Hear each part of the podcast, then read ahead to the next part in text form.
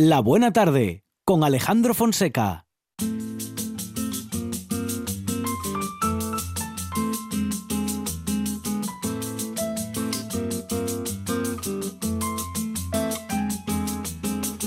Miraba la ventana y soñaba con ser un astronauta pisando la luna, y el cielo lo cruzaban galeones, delfines, cometas, falúas, y en la pizarra el profesor dictaba los teoremas, y en su cabeza sonaba el canto de un gorrión, pájaros en la cabeza.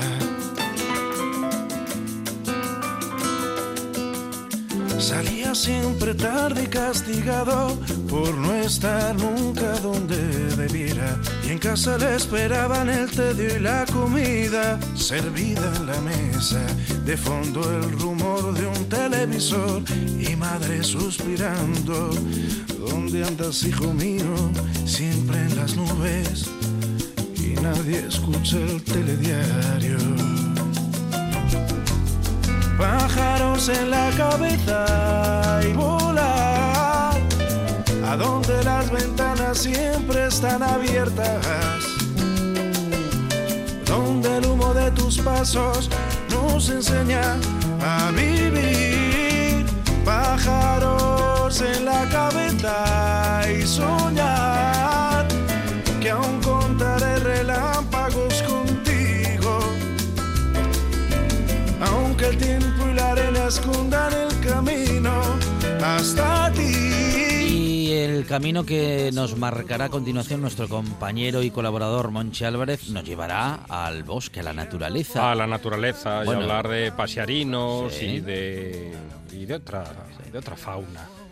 Puede ser fría o caliente. ¿Fauna caliente?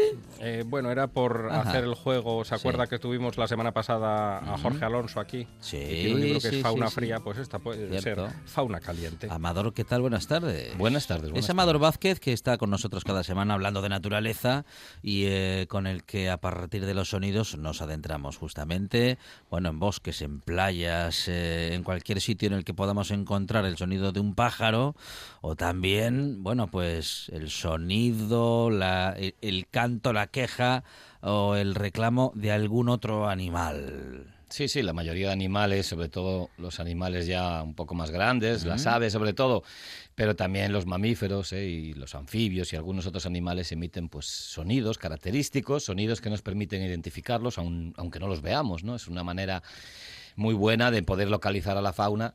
Siempre nos gusta verla, pero pues bueno, sabiendo que están, ese día no los vimos, pero mejor otro día sí, ¿no? Entonces, sabiendo por dónde andan, es más fácil que los podamos observar, ¿no? Y disfrutarlos. Fauna fría, caliente y salvaje, porque tú hablas de la fauna salvaje en este programa. Siempre, a ser posible, siempre hablamos también de ese tema de las mascotas tan recurrente, pero bueno, la fauna salvaje, la fauna silvestre, yo prefiero decir silvestre, pues salvaje nos suena un poco a tigres y leones, ¿no? Pero la fauna silvestre asturiana, que es muy abundante, muy rica, y que, bueno, pues tiene diferentes amenazas y diferentes puntos en los que pues hay que incidir y bueno, intentar que cambien las cosas y que sigamos teniendo un paraíso natural que a veces nos venden que no es tanto, ¿no? Que sea natural y no artificial. Bueno, artificial lo es todo lo que hace el hombre un poquito, aunque recreamos también entornos naturales, ¿no? Somos capaces de hacer lo peor y lo mejor, ¿no? Pero bueno, lo artificial a mí me sabe a poco, me sabe a, no sé, a algo que no es, ¿no? Algo que no es. Entonces, yo ver plantas artificiales me pone... A mí me pone de los nervios. Yo entro en un portal. Me pone muy mal. A cualquiera. Prefiero que no pongan nada. Y veo la planta artificial, no subo, ya no hago la visita. Escapar. Me doy la vuelta. No, pero bueno, es algo que, bueno, parece que es liviano, que no tiene importancia, pero tener plantas en casa o tener plantas en nuestro entorno más cercano es beneficioso, ¿eh? Nos proporcionan alegría, nos proporcionan oxígeno, nos proporcionan, bueno, pues muchas cosas, ¿no? Ver cómo crece esa planta. Alegría en ese sentido, pues bueno, es muy satisfactorio cultivar plantas, ¿eh? El que lo haya hecho sabe que bueno, sacar adelante una planta y luego, por encima, que te la puedas comer, pues ya es el sumum, ¿no? Pero bueno, tener plantas cerca es una buena... Yo estaba pensando en un geranio, comerme un geranio. No, pero puedes plantar lechugas, fresas, claro, o cosas que puedas tener también en casa, incluso en la ventana o en el balcón. ¿Ah, sí? Sí. No, pero la fresa acaban las palomas con las fresas. No, hombre, pero bueno, las palomas hay maneras de mantenerlas a raya. Tampoco se trata de... Pues dígame una, por favor. Bueno, pues le pones a las fresas una redecita por encima para que no puedan ponerse. No, pero hay que hacer bricolaje ya. No, que bricolaje, eso es muy sencillo, hombre. Compre una red por ahí. Muy sencillo, una red antipájaros. Yo tenía una red de cualquier centro baratina. En cualquier centro de jardinería te encuentras una yo tenía unos miruéndanos en el alféizar de la ventana. Qué ricos. Y digo tenía qué porque... Qué bonita palabra, alféizar. El alféizar, sí. Y entonces, nada, llegaron allí unas palomas y puse como una especie de mini hombre de paja. Ajá. Y se lo comieron. No, lo usaron para hacer nido. Lo cogían y de palillo. De mondadientes. De palillo, qué bueno. Lo utilizaban para hacer el nido. Sí, se lo ponían en el pico. Son muy descaradas, las palomas son muy descaradas, pero bueno, le pones... más descaradas... Algún elemento que impida que se acerquen. Las pegas. Las pegas son muy listas, claro. Las pegas son muy listas, las urracas son muy inteligentes. Recordemos que estas aves ya están equiparadas a la inteligencia a los loros y a los delfines. ¿Ah, sí? Sí. Ya hay ¿a los delfines también? Sí, ya hay estudios que los delfines tienen la fama de ser muy inteligentes, ¿no? Y de hecho lo son. Y en las aves, pues bueno, se decía siempre que los loros, de hecho, pues bueno, esa capacidad que tienen de hablar y esa capacidad de hacer un montón de cosas, también les confería esa inteligencia. Y ahora los córvidos también están incluidos un poquito en esa categoría de aves, pues bastante inteligentes que, bueno, son capaces de resolver problemas en su vida cotidiana que les permite, pues, tener más oportunidades y poder, bueno, resolver todos los problemas de su cotidianidad, pues, de una manera satisfactoria, ¿no?, o positiva. Entonces, bueno, son pícaros, son muy listillos, son aves que, bueno, tienen también muy mala fama, pero que son muy inteligentes. Mala fama.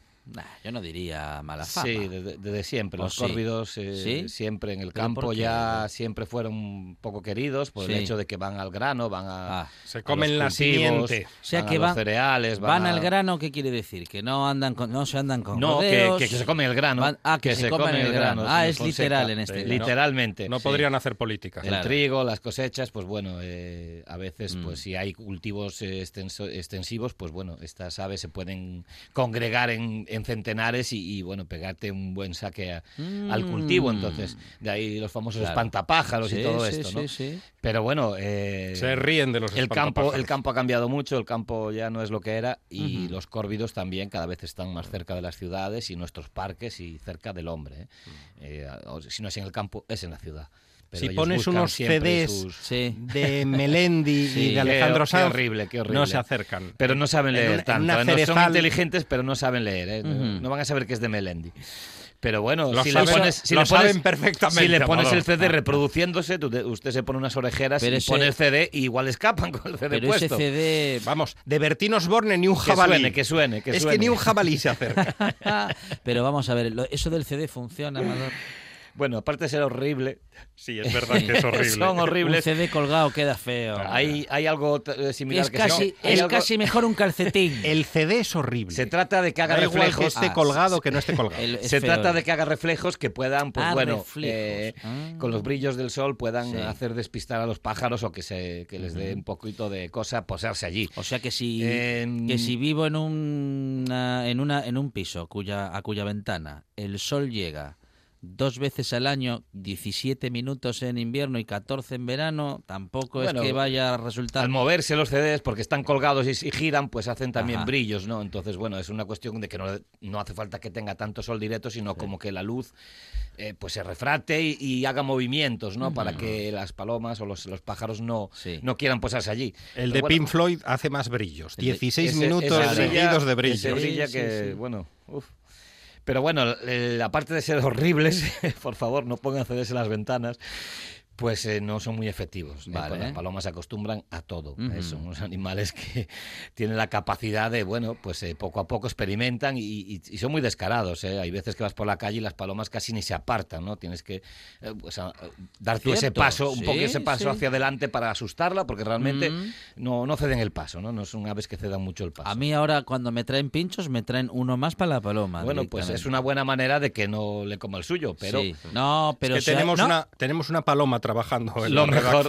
Pero se hace la costumbre y luego cada vez que sale la bandeja está esperando ahí. Claro, pero es que se acostumbra y luego ya lo pide. Se me posa en la mesa y espera ahí. Claro, es que no puede ser. Y además un poco amenazado. Lo mejor es no dejar restos para que las palomas no vengan. Claro. Que no haya nada que puedan coger, entonces dejarán de ir, pues si no hay nada que coger. Claro. Entonces, claro, si somos un poquito curiosos a la hora de, de no dejar restos en las terrazas. Si de la quinina le tiramos con algo... Pues si usted le quitamos de encima. Tengan cuenta de que va... Para eso son los gorriones muy insistentes. Uh-huh. Si usted les da miguitas o algo, pues enseguida van a estar... Además empieza uno y aparecen luego vienen más, cuatro... Sí. Son animales, son aves muy, muy cercanas a nosotros y aves que socializan con el hombre. Incluso, pues... Se pueden acostumbrar, Usted les da de comer en un sitio concreto a la misma hora y se acostumbran, ¿no? Entonces, esto hay que tomarlo con pinzas. Uh-huh. No se puede alimentar a la fauna, salvo que se esté haciendo un estudio o se esté haciendo algo, una recuperación o ayudando a algún ave en concreto para reforzar las poblaciones. Pero esta manía que tenemos los humanos de tener gallineros urbanos, pues hay que desterrarla porque no es buena. No es buena porque hace que las poblaciones se disparen, hace que haya problemas de suciedad, problemas con los vecinos, problemas en el tráfico. Muchas mueren atropelladas, muchas están mutiladas por ahí, con problemas sanitarios y generan suciedad, es así. Entonces, hay que procurar no dar de comer sobre todo a las palomas, que ya también cuando se da a las palomas ya aparecen las gaviotas también. Uh-huh. Y se crean pues a veces unas nubes de aves que pueden generar incluso accidentes de tráfico, porque a veces es en medio de la calle, ¿no? en la carretera. Entonces, hay que ceñirse a la normativa. La normativa dice que no se puede dar de comer a los animales. Ah, sí, hay una normativa que dice eso. Sí, la de animales... Ajá. No sé si es la de limpieza o la de animal. En Gijón, por lo menos, una de ellas hace mención a eso, pero...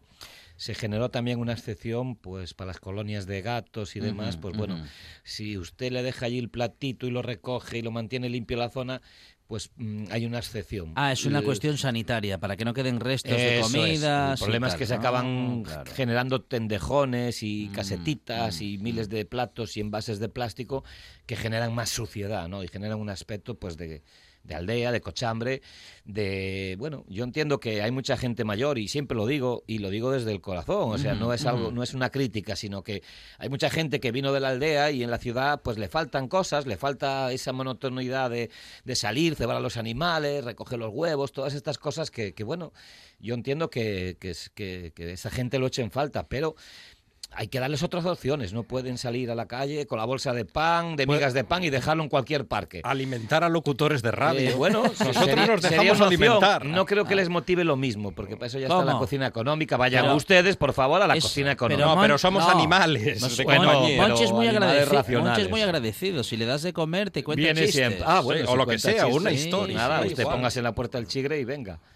Seguro que tiene adeptos. A veces lo hago, Amador. No, pero está claro que la práctica de la bolsa de migas y echarla en un parque no funciona, no puede hacerse, y a lo mejor pues hay que plantearle a nuestro concejo o a los concejos en Asturias que si la gente se marcha de lo rural, pues a lo mejor en lo urbano pueden habilitarse zonas donde haya gallineros de los que se pueda sacar un rendimiento para esa gente o para la cocina económica o para cualquier obra social que se haga, ¿no? Y dar a esta gente una ocupación, igual que hay huertos de ocio para la gente mayor, pues también podría haber, ¿por qué no?, gallineros, gallineros de ocio. Es una propuesta que dejo ahí. Muy bien. Es Amador Vázquez, que es responsable de Picatuera Naturaleza, www.picatueranaturaleza.com, un lugar en el que la naturaleza es una buena excusa para hacer muchas cosas interesantes, Amador, y todas al aire libre, ¿eh? Bueno, cuando el tiempo lo permite, siempre al aire libre, hay que disfrutar la naturaleza in situ. Y si no, pues también ahí estamos en el Molín de Vega haciendo actividades en el verano, en primavera y verano, y nuestro campamento y demás. pero no tiene que haber excusa para salir a la naturaleza, cualquier parque, y disfrutar del entorno, de la fauna, y descubrir las plantas, que también son muy interesantes.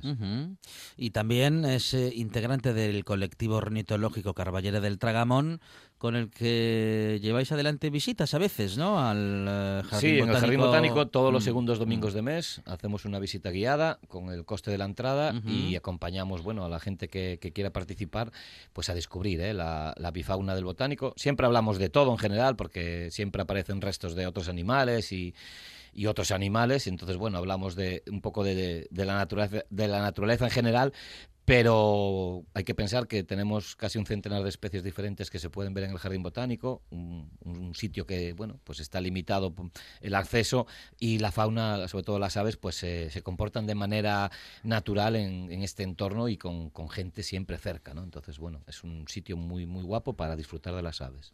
Como esta buena tarde, un sitio muy guapo para disfrutar de la naturaleza, porque cuando escuchamos naturaleza, en la buena tarde la escuchamos y la contamos así.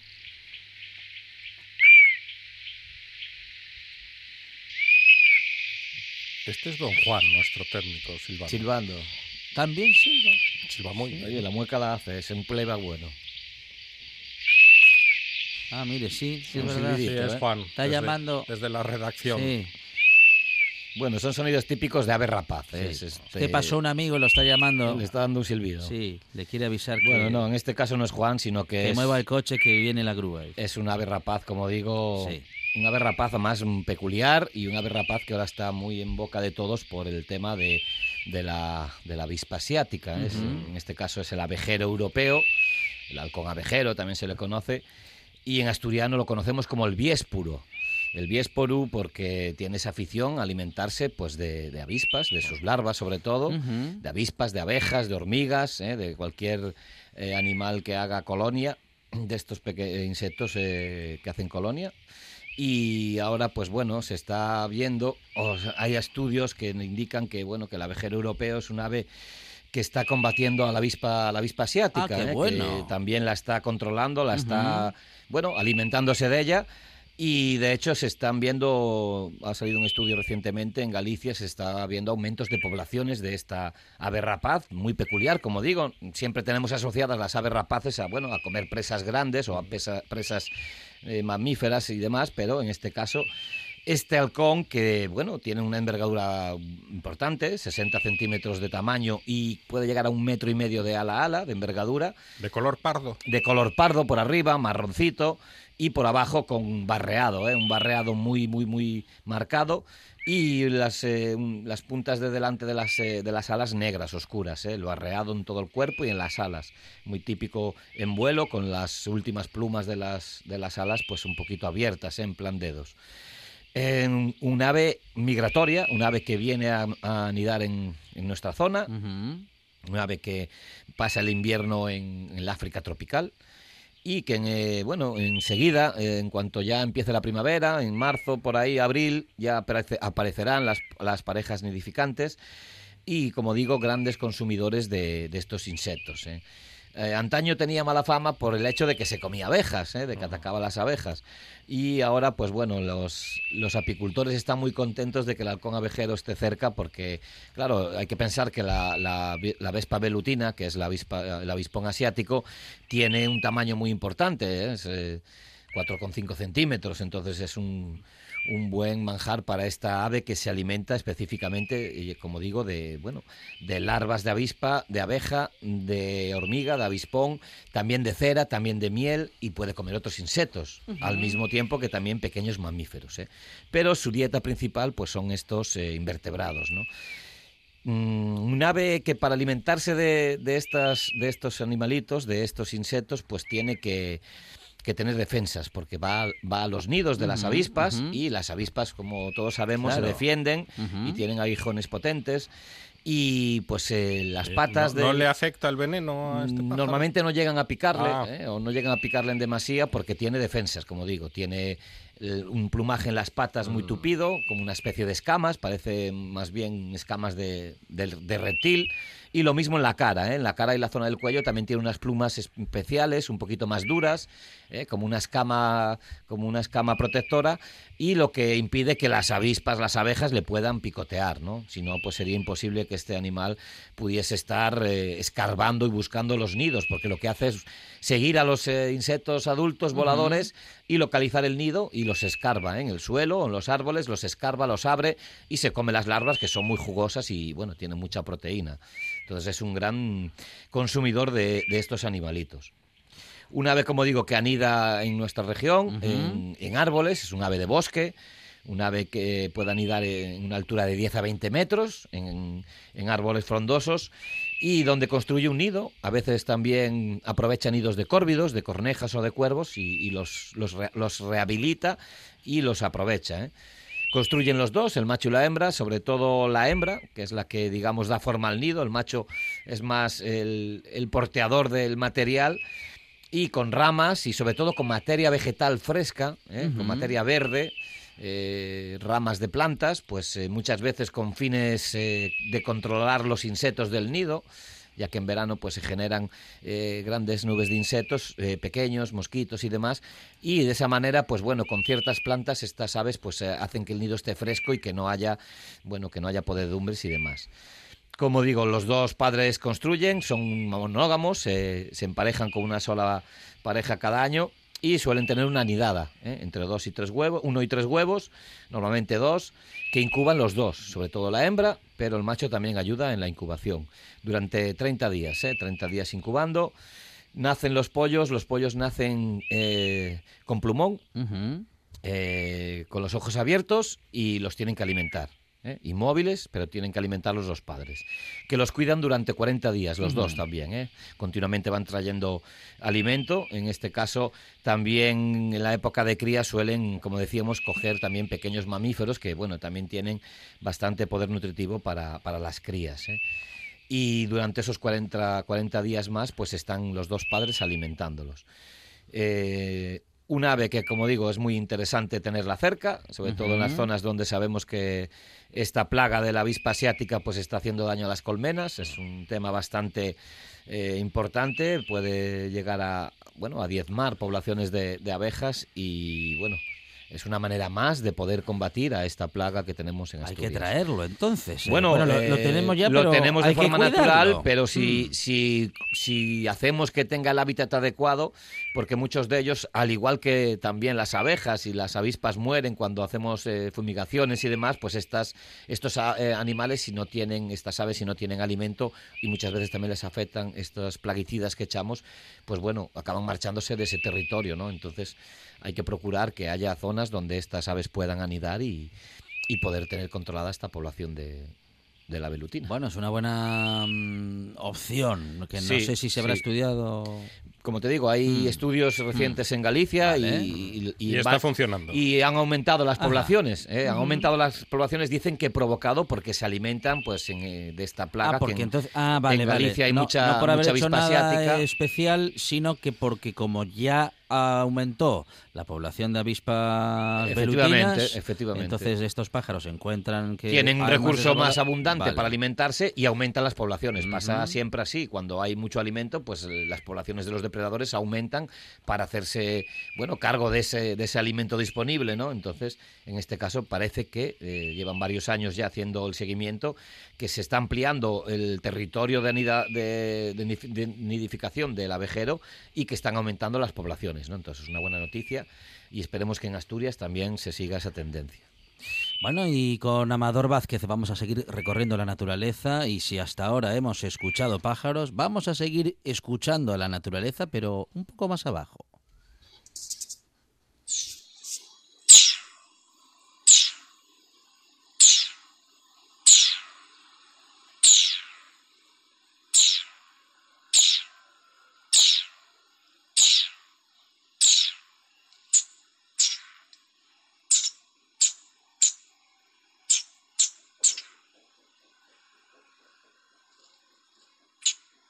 No. Es un tití encendiendo un cigarro o intentándolo. Sí, con un chisquero. Claro, ese chisquero se quedó sin gas. Bueno, es un sonido, gasolina, una llamada, ¿no? Es una llamada, un reclamo de un pequeño roedor, un pequeño mamífero roedor que tenemos en Asturias, muy conocido, y que es el lirón careto. Lirón careto. Un animal precioso, un pequeño roedor, como digo, de nuestros bosques, típico de bosque, es el alma de los bosques. Ya enseguida, a finales de este mes, principios del que viene, ya empezaremos a oír estos reclamos porque ya están despertando. De hecho, en asturiano se conoce este animalillo, le puso el nombre Alfredo Noval, el rato dormidor.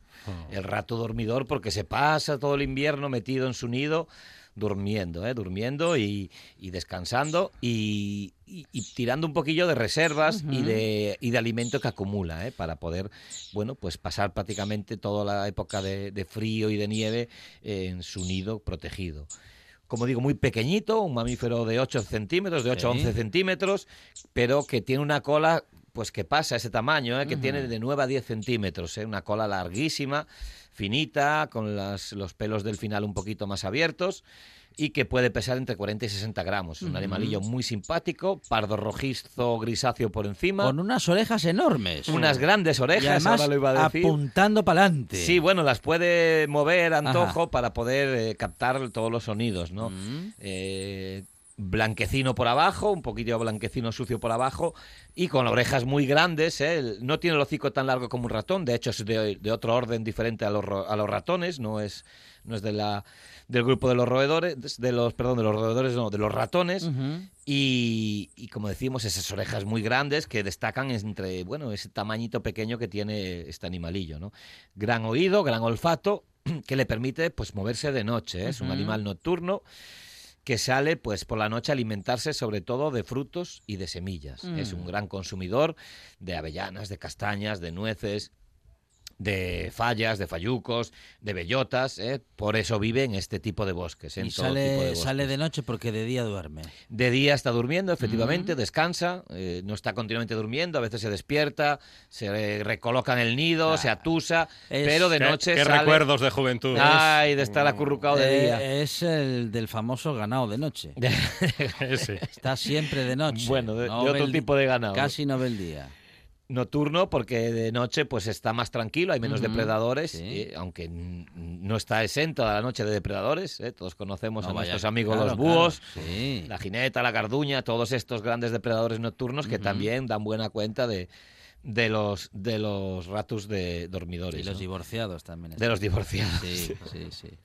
Pero se recogen pronto. Sí, con esos buenos sentidos que tiene el lirón, se puede mover tranquilamente por el suelo, pero sobre todo en los árboles, donde consigue los frutos. Un gran trepador, de hecho el nido lo suele hacer en un árbol o entre los arbustos, una bolita de musgo y hierba, muy parecida al nido del chochín, un poquito más grande, y ahí este animalillo tiene su refugio, un refugio que usa todo el año. De hecho, de día se queda metido en el nido. Y desde ese nido, también sale su camada, ¿no? Su nueva camada todos los años. El celo es en abril, por eso digo que enseguida empezarán ya a reclamar. Su forma de aparearse, es, digamos, competencia de machos. Los machos se congregan y deciden un poquitín quién es el que está más en forma para poder cubrir a las hembras. Son asamblearios. Bueno, asamblearios, más bien un poquito... discuten entre ellos. Sí, hacen un balance, ¿no? Hacen un balance y se miden las fuerzas. Qué diplomático es. Es una cuestión de medirse las fuerzas. Sí. Es que el lenguaje violento también genera violencia, ¿sabes? Tienes razón, Amador. Hay que procurar siempre porque, claro, decir las cosas suaves. Los animales tampoco es que se peleen. No, es que... Compiten por... Esa es una de las causas, porque muchas veces damos la imagen de que los animales son fieras, muchos de ellos son fieras, pero haciendo su trabajo. Esos documentales en el que uno está viendo unos animales... Sí, sí, muy espectaculares. Se enfrentan el asesino de la selva, avanza. ¿Pero qué asesino de la selva? ¿Dónde es el asesino? Como no sea un... El grande tío una escopeta, el león, en fin. No por eso, escribe el guión Ana Rosa Quintana. Hay que quitarle dramatismo y hay que, digamos, normalizar la fauna y saber que cada uno ocupa un lugar, igual que nosotros, ¿no? Entonces, como decía, estos animalillos dirimen un poquito con estos reclamos, atraen a las hembras, y luego los machos que se acercan pues dirimen un poco quién está más en forma, y ese es el que, digamos, va a transmitir los genes porque son los más óptimos, ¿no? Así es la selección natural. Pues, como decía, el celo en abril, ¿sí? Gestación de 20 días, pueden tener 2 camadas en el año. Y tampoco son... ¿Y luego dan muchas crías? Pues suelen tener entre 3 y 6 crías. Bueno, no es para tanto. No son muy prolíferos, no son tan... Los roedores en general sí, no es tanto como los ratones, que pueden tener... las ratas. Las ratas también tienen camadas grandes. Sí. Uy, no le gustan las ratas a Monchu Álvarez. Bueno, la de alcantarilla es un poquito... Sí. Pero la rata de agua, la rata común, hay ratas, digamos, de alcantarilla que tendrían que tener el nombre de calle, en alguna calle.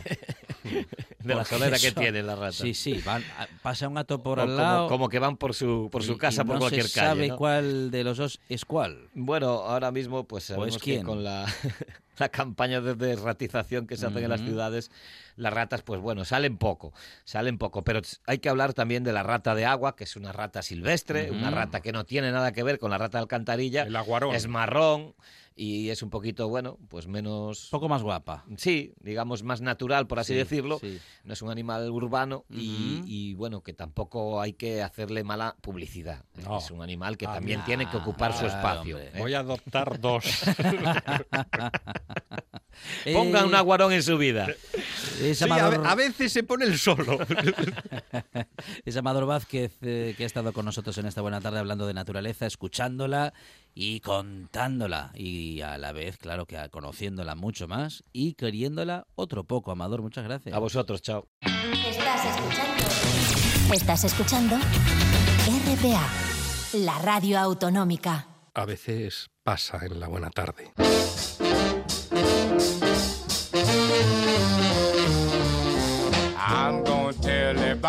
Un estudio confirma que los murciélagos con los testículos grandes tienen menos cerebro. El biólogo Scott Picnic, que está al frente... Picnic, se llama Scott Picnic. Y es un científico, ya le decía yo, que llamándose Siracusa y llamándose Picnic, uno de los científicos, vamos, eso no puede ser serio. Es que no se toman en serio la ciencia. Ya. Así como vamos a progresar. Como país y como programa, se lo digo.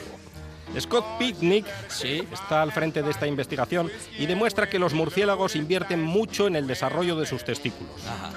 ¿Invierten? ¿Cómo que invierten? Que ponen dinero, van a una clínica privada.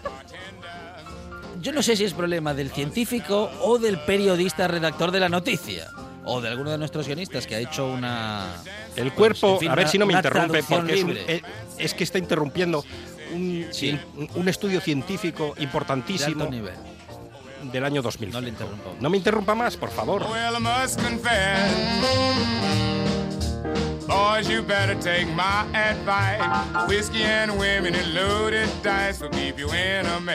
La buena tarde, un programa con estudios.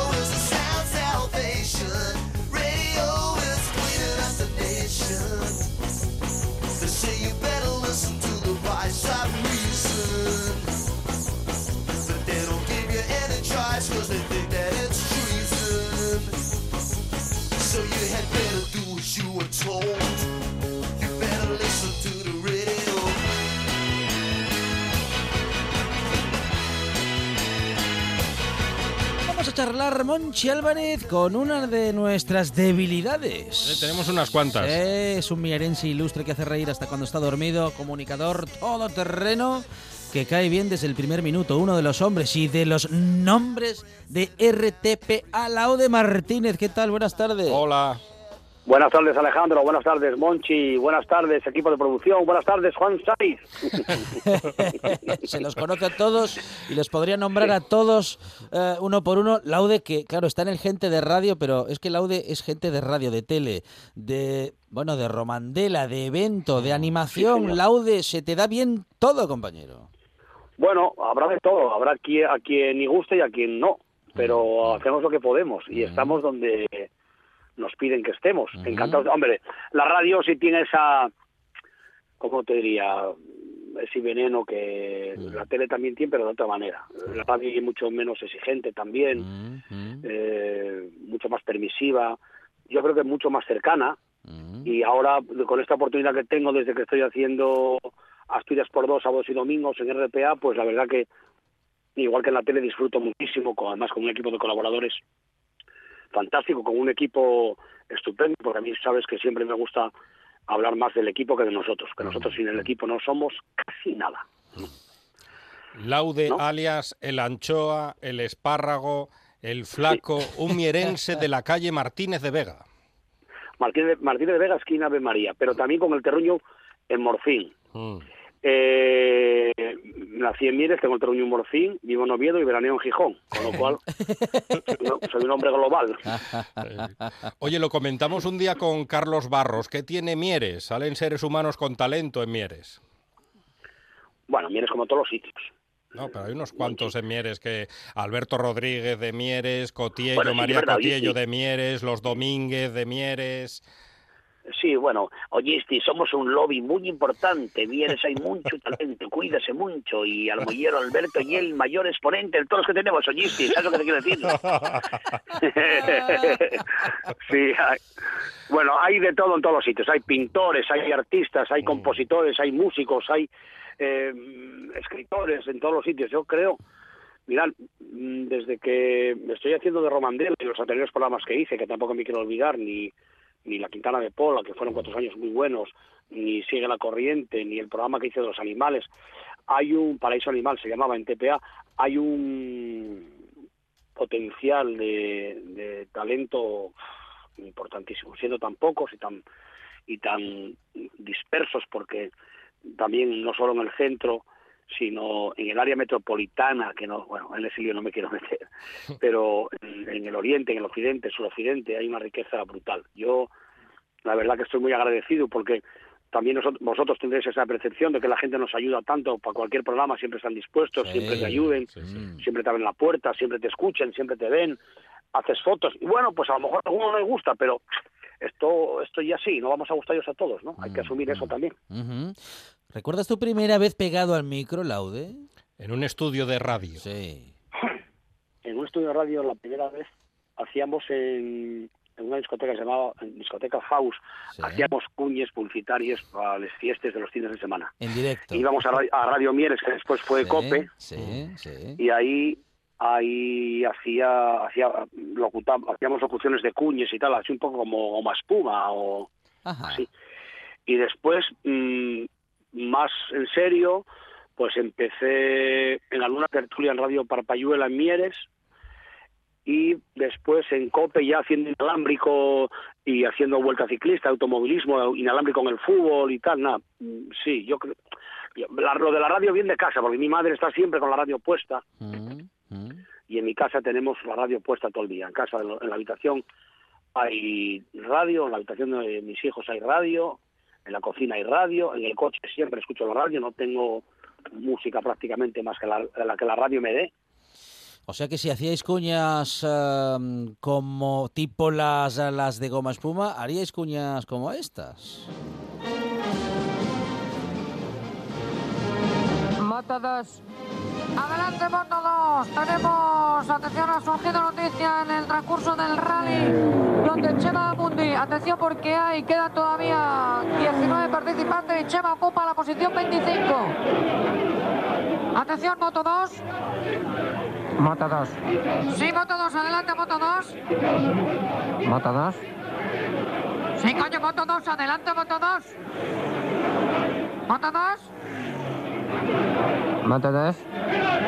¿Ahora Matadás eres imbécil o qué? ¿Matadás? ¿Sí? ¿Matadás? Bien, adelante en moto 3. ¿Moto 2? Bien, parece ser que no. Os pasaba mucho esto de... A Laude en la vuelta ciclista seguro que le pasó alguna vez algo parecido. La conexión funciona y no funciona. Laude. Mira, con Chisco García en Onda Cero, bueno, en M80 hicimos, yo creo que nunca se hizo, hicimos una retransmisión de la etapa reina, salíamos de Pravia, de Cafés Toscaf, íbamos a la Cebo. Sí. Y era un sábado y entonces no había, bueno, era un radio fórmula que se podía cortar, teníamos conexiones las que quisiésemos. Y dije ya a Chisco, ¿por qué no hacemos la etapa entera? Sí. Hicimos la etapa entera en directo.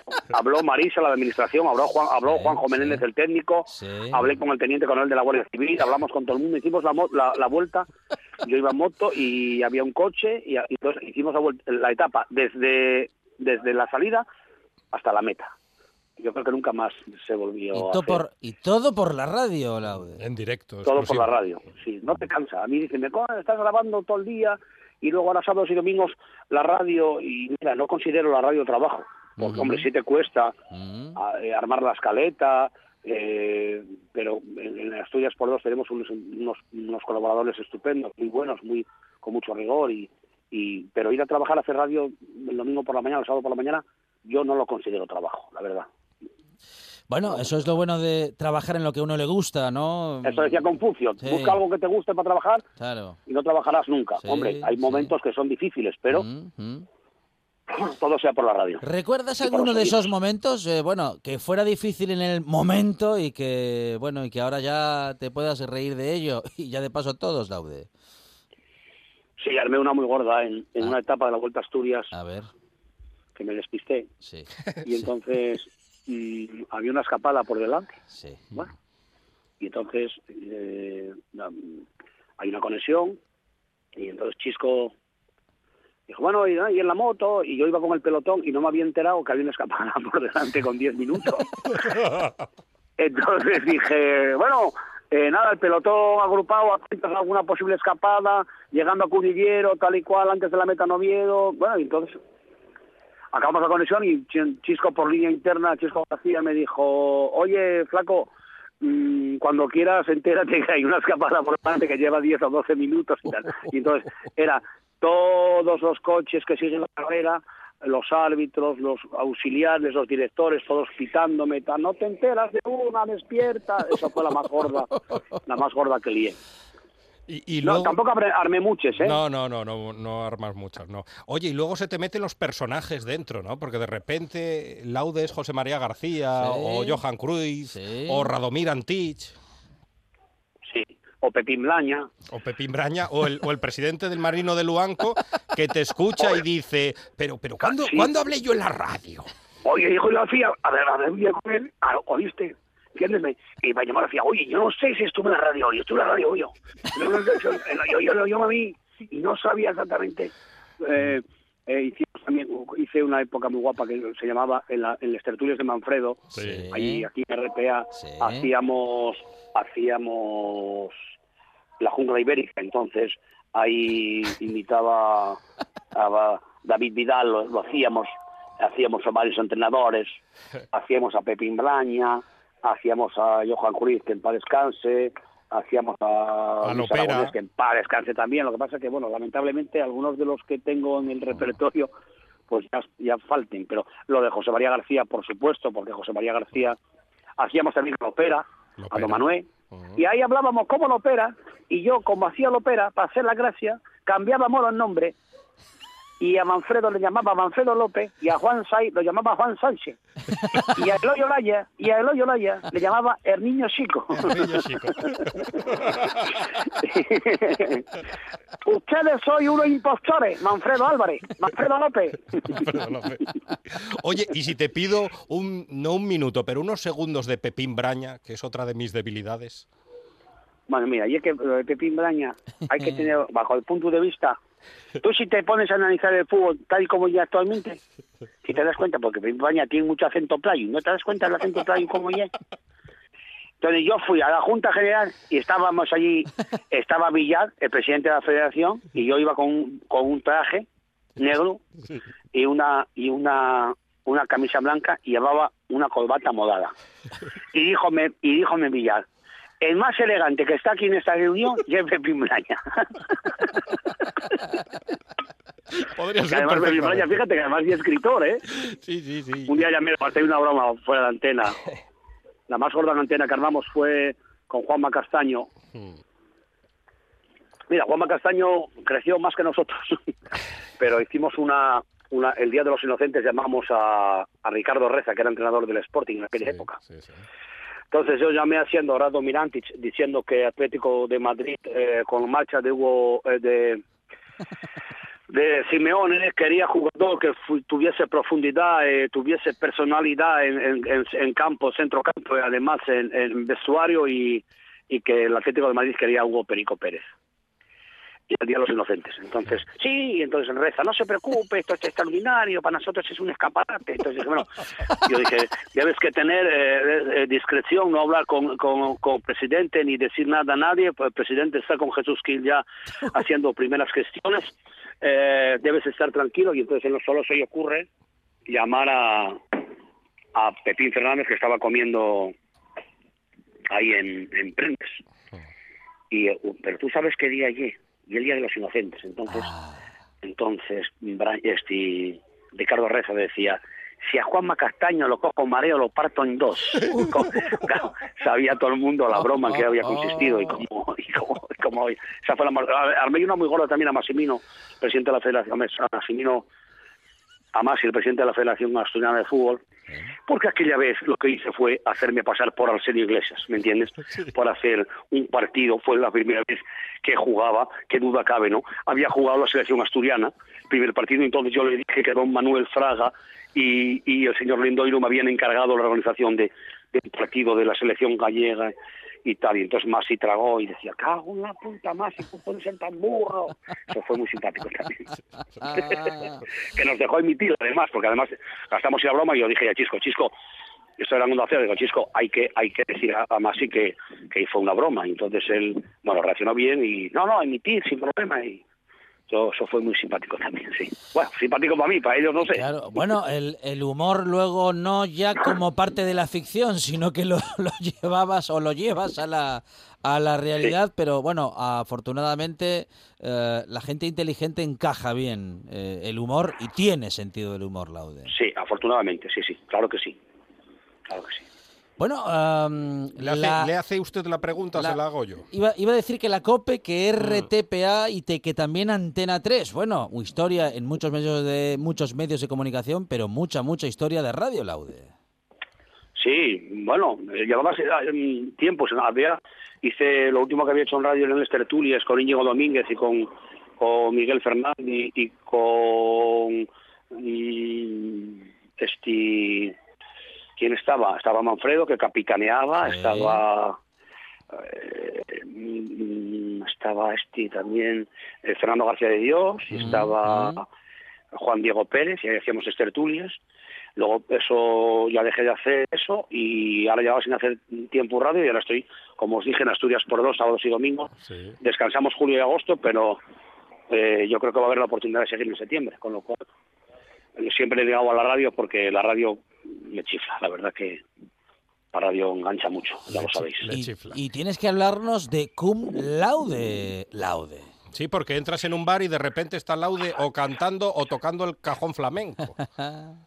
Bueno, Cum Laude surgió por un tema benéfico con Chuscan, el profesor de golf en Las Caldas y gran guitarrista, y empezamos junto con Iván Cuervo, hicimos 3 o 4 benéficos para el síndrome de Down en el Campo Amor, en el Filarmónica, en Oviedo, llenamos, luego hacemos vuelos Chuso y yo, cantando y contando chistes, lo llamamos Cum Laude Música Simpática, tenemos otra formación, Cum Laude Premium, con percusión y clarinete, guitarra y voz, y luego tenemos otra formación, Cum Laude Sexteto, que cantamos canciones de Chigre y tal, con percusión, con Luis Horacio, con Ramón El More, con Andrés Llaguna, con Luis El Fonta y con Chuso, y yo. O sea que ahí también tenemos la promiscuidad del músico, pero bueno, eso, la música que funciona, pero con buenos profesionales, y yo pongo un poquitín y también funciona.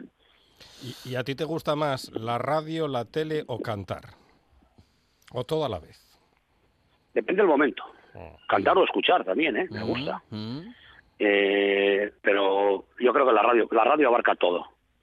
Luego la tele tiene sus cosas. En la tele, en Deromandela, también hay un equipo de técnicos y de redactores y productores excepcionales que me ayuden muchísimo a hacer todo lo mejor que puedo, lo mejor que sé, que me ayuden, porque también me despisto y me equivoco con los nombres y todas esas cosas, pero yo creo que la radio está por encima de todo. La radio, no hay ningún medio que tenga la inmediatez, que pueda ser tan rápido, tan sutil o pasar algo por alto, o también tenga la posibilidad de la profundidad que tiene la radio, que hay, o sea, programas como el de Jesús Quintero, con aquella profundidad hay muy pocos, y eso era radio. Y luego la intensidad que tenía José María García, aquel equipo de deportes que tenía en Antena 3, Pepe Gutiérrez y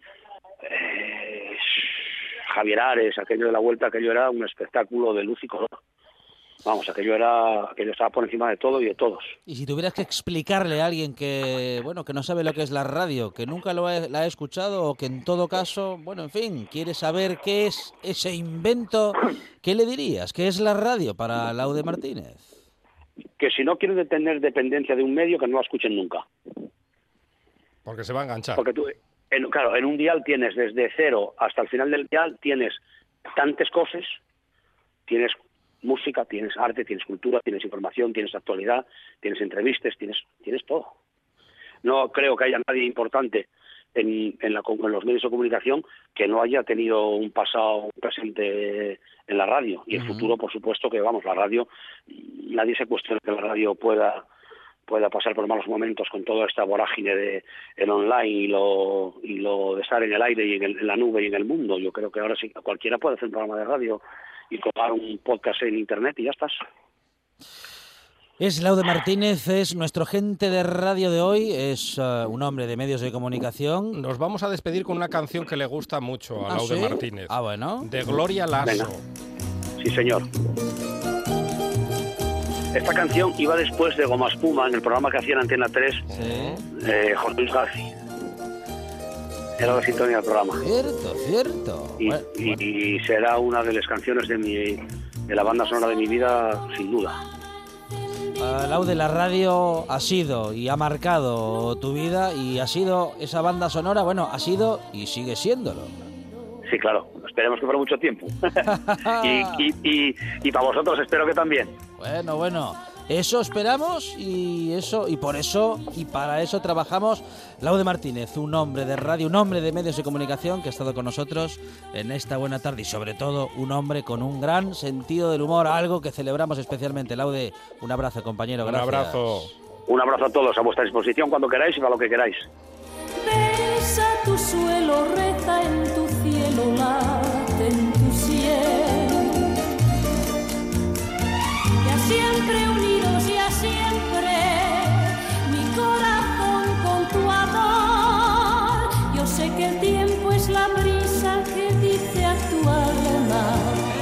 Esto ha sido una buena tarde, Monchi Álvarez. Preciosa esta canción, sí, Luna señor. De miel, de Gloria Lasso. Que, una buena tarde de las que nos gustan y de las que disfrutamos mucho, porque cuando hablamos en la radio de la radio nos encanta, y sobre todo escuchando a grandes profesionales como Laude Martínez, de los que tenemos mucho que aprender. Muchísimo.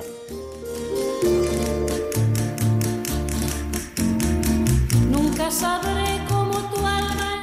Y hasta aquí, como decimos, esta buena tarde, pero solo por hoy, porque mañana regresamos aquí a RPA a partir de las 4 de la tarde. Monchi Álvarez con más buena tarde. Y más radio. Por ti. Nunca sabré por qué siento tu pulso en mis venas. Sabré en qué viento llegó este querer.